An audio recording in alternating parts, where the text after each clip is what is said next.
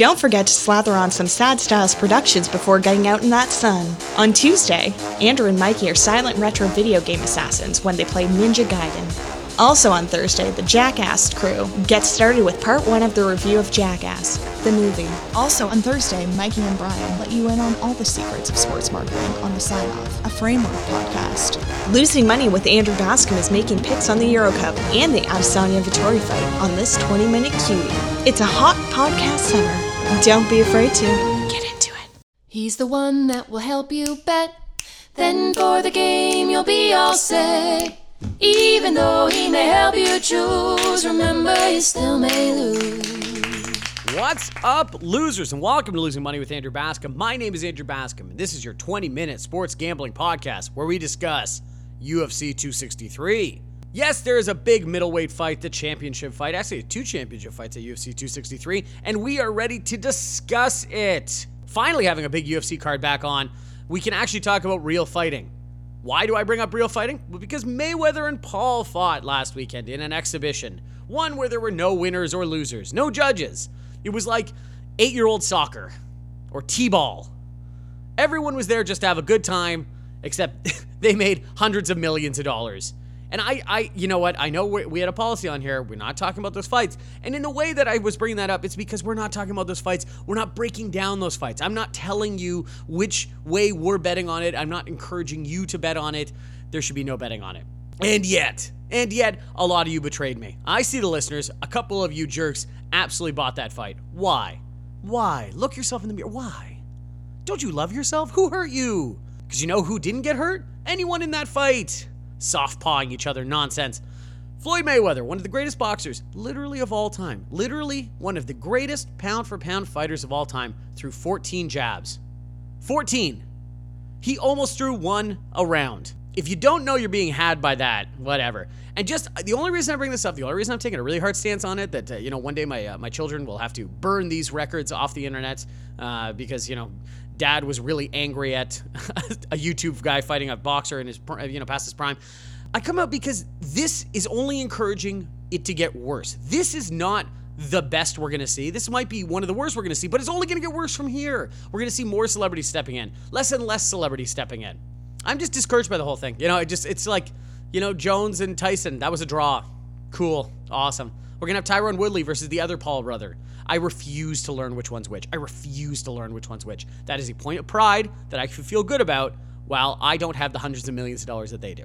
So with that being said, there's real fighting happening this weekend. We've got a championship fight between Marvin Vettori and Israel Adesanya uh, as he defends his middleweight championship, and then we have Figueroa and Moreno running it back after their fight of the year finalist fight last year. But before we get into that, of course, we need to recap recap the picks we made last week. So if you listened last week, we were talking about the playoffs and we are talking about the new series, series pricing, things like that. There's not a ton to recap specifically and go, this game we won, this game we lost. And if you want to go do that, of course, over at Twitter, over on Instagram, at Losing Money WAB, that is where you can find our daily picks that we make every day. That's what daily means. Yeah, not John Daly, every day, meaning like each day. We make picks where we can, you know, get in between the episodes and stuff like that. Actually make picks for the games. And we're it's been interesting. It's it's been swing or miss. It'd be like, oh, we went one and five yesterday. Oh, we went six and oh the next day. Uh two and four. It's we're really trying to hit that happy medium there. But we did talk about what we talked about at that time was the Avalanche were up 2 nothing on the Golden Knights, and we're like, why in the world is everybody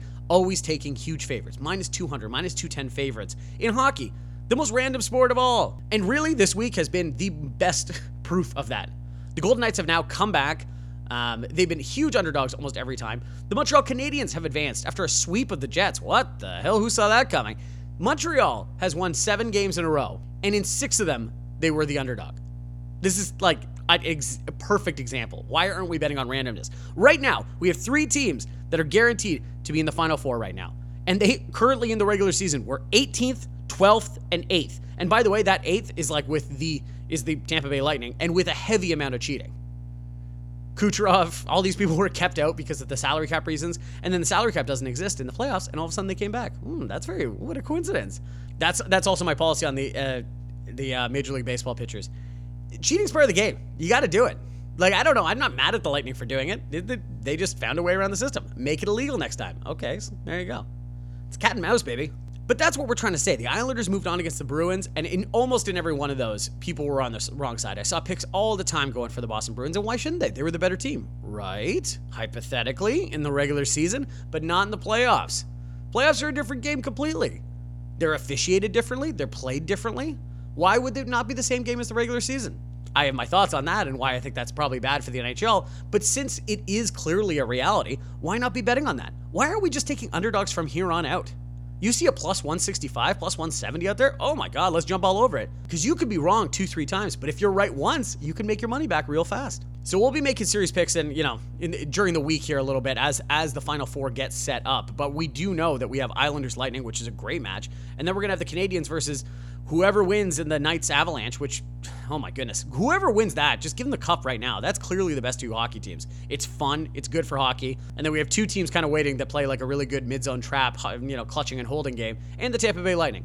God, I hope it's a Lightning versus Avalanche or uh, the Knights. That's just good for hockey. That's the best two hockey teams. So therefore, of course, we're going to see the Canadiens Islanders in a final, and I will quickly die. And then when it comes to the NBA, you know, obviously, we, last time we talked, uh, Clippers and Dallas were going into a game seven. The Clippers have moved on. I don't know what to do with this Utah series other than I like unders. I like unders all the time. I like unders in playoffs all the time because we have so many more casual people that show up for these uh, for the games, and no one wants to bet unders. Unders are boring. I want to bet in overs. I want to see points. Well, guess what? The public sucks at betting, and unders happen all the time. So I like the unders in the Utah Clippers series, and I don't know what the hell's going on in Milwaukee and Brooklyn, but uh, that might go against my NHL strategy completely, where we see a favorite and you go, oh, okay, wait a second. We saw Brooklyn absolutely destroy them in game one. And every time I say that, I'm like, oh, right, but then they got even more destroyed in game two. But going into game two, Milwaukee was a three point favorite because people kept thinking, well, they got to bounce back. Clearly, they're good. What are we What are we doing wasting our time? They got beaten by like 45 points or something in game two, even though they were favorites, so that's embarrassing. But now going into game three, guess who's a favorite again? Milwaukee. Because the books are expecting you to think, oh, it's going to bounce back. They can't get beaten by 45 every game, can they? I don't know. Why shouldn't they? I know, I know, I know the team's good. I know, like, uh, the coach is an absolute nightmare, but why can't Brooklyn just keep winning? I think it's the opposite of the NHL, where it's just like, hmm, maybe we just feed the favorites from here on out. Because in the NBA, favorites do win championships. The best team often does win. It's a little diametric, uh, you know, advice I'm giving you here on the playoffs. That's the way we're doing it. And obviously, if you want to go see your picks every day, at Losing Money WAB. Only expect that about a few dozen more times. And the recap of last week's fight night, we split the we split it pretty much. It was it was almost identical. We had Marcin Tybura to win. We had him via KO, so we won that and the sprinkle, but we lost with Rozenstruik beating Sakai. We had Sakai. And so like, you know, split the difference. Walk out, you know, with almost the exact same amount of money. That's fine. We got more money to spend on UFC 263, which is what we're to get to right after the break. Time to Yes, Thrive Fantasy, your place to be betting on daily props because you need to hashtag prop up today is where we currently make our daily fantasy sports and esports bets every day. I hate that we can't talk about golf more often. We, we talk about it obviously with the majors. We do our episodes a little bit early so that everyone can be betting on the majors for it. But when it comes to every week, I put money on, on, on golf every week, every week. And this week, of course, we have the Palmetto Championship. Uh, really, really small field because next week is the U.S. Open, which, mm, hello, next week, wink, wink. So we're going to be betting on some like long odd people right now. There really there's only two favorites in the in the competition right now, Dustin Johnson and Brooks Koepka. It's a really long, long, long course. So that's why people are liking the long guys, Dustin Johnson, Brooks Koepka, obviously. Brooks Koepka has now stopped bloodying his fists over the body of Bryson DeChambeau, and so has now decided to take up golfing for a living, which is really exciting. The three that we went with before the tournament, and maybe you can get still good odds on, we'll see. I took Lucas List at plus 7,000. Plus 7,000 makes me dizzy thinking about that. And then Doc Redman, also around the same. And then with the slighter favorite and maybe the more of the unit count that we put into it, we took Harold Varner at plus 3,500. Uh, so there you go, three long odds right there, and we can do that over at Thrive Fantasy. Also, when my picks don't do well after Friday night, you know, after the time that you've heard this podcast, I can go back to Thrive Fantasy and go, okay, since my picks didn't work out, what do you think I should do? And then I can bet on the golfers that are still in the tournament. How convenient. And to do that, obviously, I would put in money because they have an instant match deposit right now. Up to $50, they give you $50 to bet on. Whoa, wait, what? A sportsbook gives me money? I don't like this at all. This this feels very confusing.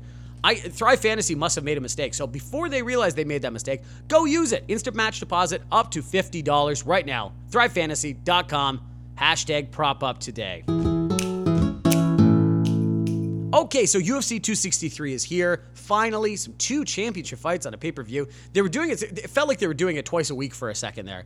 And then all of a sudden they're like, yeah, no, two weeks uh, without a pay per view. You're like, I- am sorry, what? Start scratching your neck a little bit. I just need a, li- I just need a little bit. And they're like, what about a fight night? I'm like, ugh, that'll do. Fine, fine. We usually make our three favorite picks for the card. This time we're gonna go with four because there's kind of an interesting one I want to talk about. But let's start with Demian Maia versus Belal Muhammad. Muhammad's running off at a minus 225 right now to Maia's plus 175 to win. Maia made his debut in UFC 77. I'm just going to let that sink, sink in because it's UFC 263. 77. 263. I'm not good at math, but that's a large difference between those two things. Demian Maia came in. When he came in, he was he was one of the more celebrated submission artists of all time. He came in with like an outstanding record at very singular skilled competitions. But when he came in, he was kind of getting bulldozed because, you know, UFC at the time, 77 especially, was really morphing into the idea that you can't just do one thing anymore. Yes, you can have an expertise, but you have to be able to kind of do everything. And that's when his game began to morph as well because he started using his striking. People were so scared to go to the ground with him that they were leaving a lot of opportunities up top to be, you know, to swing. Demian Maia is not a good striker. Let's just be real about that. He uses big, looping overhand rights, but at the same time, when you're so scared to get your arm wrapped up or something like that, those land sometimes, and he's actually gotten a couple TKOs because of it. And then on the other side, we have Belal Muhammad, who the gambler calls Mr. Decision, which, you know what? There's lots of reasons for that. 13 of his 18 wins have been by decision. Yeah, that's a lot of decisions. That's a lot of time in a ring. He puts a lot of pressure on his opponents. He's a big guy, and he's constantly moving forward. Big body, lots of power, and he can kind of smother him in that, even though he does, maybe doesn't have the finishing gene, which is something he needs to take up with God. But whatever, I can't finish that one for him. How can we not? This feels like an up and down kind of fight where Belal Muhammad is on his way up. They want him to keep doing things. They he took a main event on short notice recently, and it kind of ended in whatever the, the the eye scratch. So it's not really his fault. But Belal Muhammad, good fighter. Demian Maia, thanks for the memories. So we're gonna take Belal Muhammad at minus 225 and via decision at plus 105. So just over even money there, winning a little bit back. But that's what the books think of it. All that's talk about decision is not just the gambler and I saying these kind of things. The books are also going like, yeah, he, he does win by decision a lot. Okay, the extra bonus fight I want to talk about is not clearly one of the best four cards of the uh, of the night, but at the same time, I, I I have to talk about this. If if this is anything, this is our version of Mayweather Paul. Because why in the hell is Leon Edwards versus Nate Diaz the third main event? Here, not only is it the third main event of the evening, Leon Edwards is running off at a minus 500, okay? That's important to remember. He is a huge favorite. This is going to be the first ever non main event, non title fight that is going to go five rounds. Why? Why in the world did they go like, oh yeah, we we can't stop these guys at three? Everyone wants to see these two fight. When's the last time Nate Diaz fought? He last fought in 2019. Okay, two years ago, not too much. But really, for that last couple of years, he was doing like the show fight circuit. He's going to fight Jorge Masvidal. He's going to fight Conor McGregor. Nate Diaz is an outsized name versus versus his actual skill in the ring currently. Nate Diaz was an incredibly talented fighter. I don't want to put any shame on their name here. I'm, I'm really, I'm really trying not to. But at this point, Nate Diaz stepping in after two years to be a third main event of, of an actual pay per view doesn't really make a ton of sense. Other than if Leon Edwards knocks him out, people go, whoa, he knocked out Nate Diaz. Like that means something anymore. But nonetheless, the public goes, oh, okay, well, Leon Edwards can now headline a pay per view eventually when he goes for a title. Okay, I understand why this is happening. I just, it's one of those things where it's like, isn't this supposed to be a legitimate sport? Isn't this supposed to be an actual competition? This feels like we go against it a little bit. Like, I it's just like Diaz is a big draw. But it's kind of like getting the Undertaker like wheeled out after every WrestleMania, and eventually that intimidation of going, "Uh oh, is that Nate Diaz's music?" is not is intimidating anymore because they're like, "Oh, oh, he got his ass kicked." Oh shit. Or more more realistically, is Nate Diaz just eats punches, can't get knocked out, and is just like just pummeling. It's like a mummy walking forward constantly. You're like, "Oh no, oh god, someone call it." You rarely see odds this long. That's all I'm trying to say. Is Leon Edwards minus 500, Nate Diaz plus 365 should we should we do it? Should we take the long odds? Should we make some money?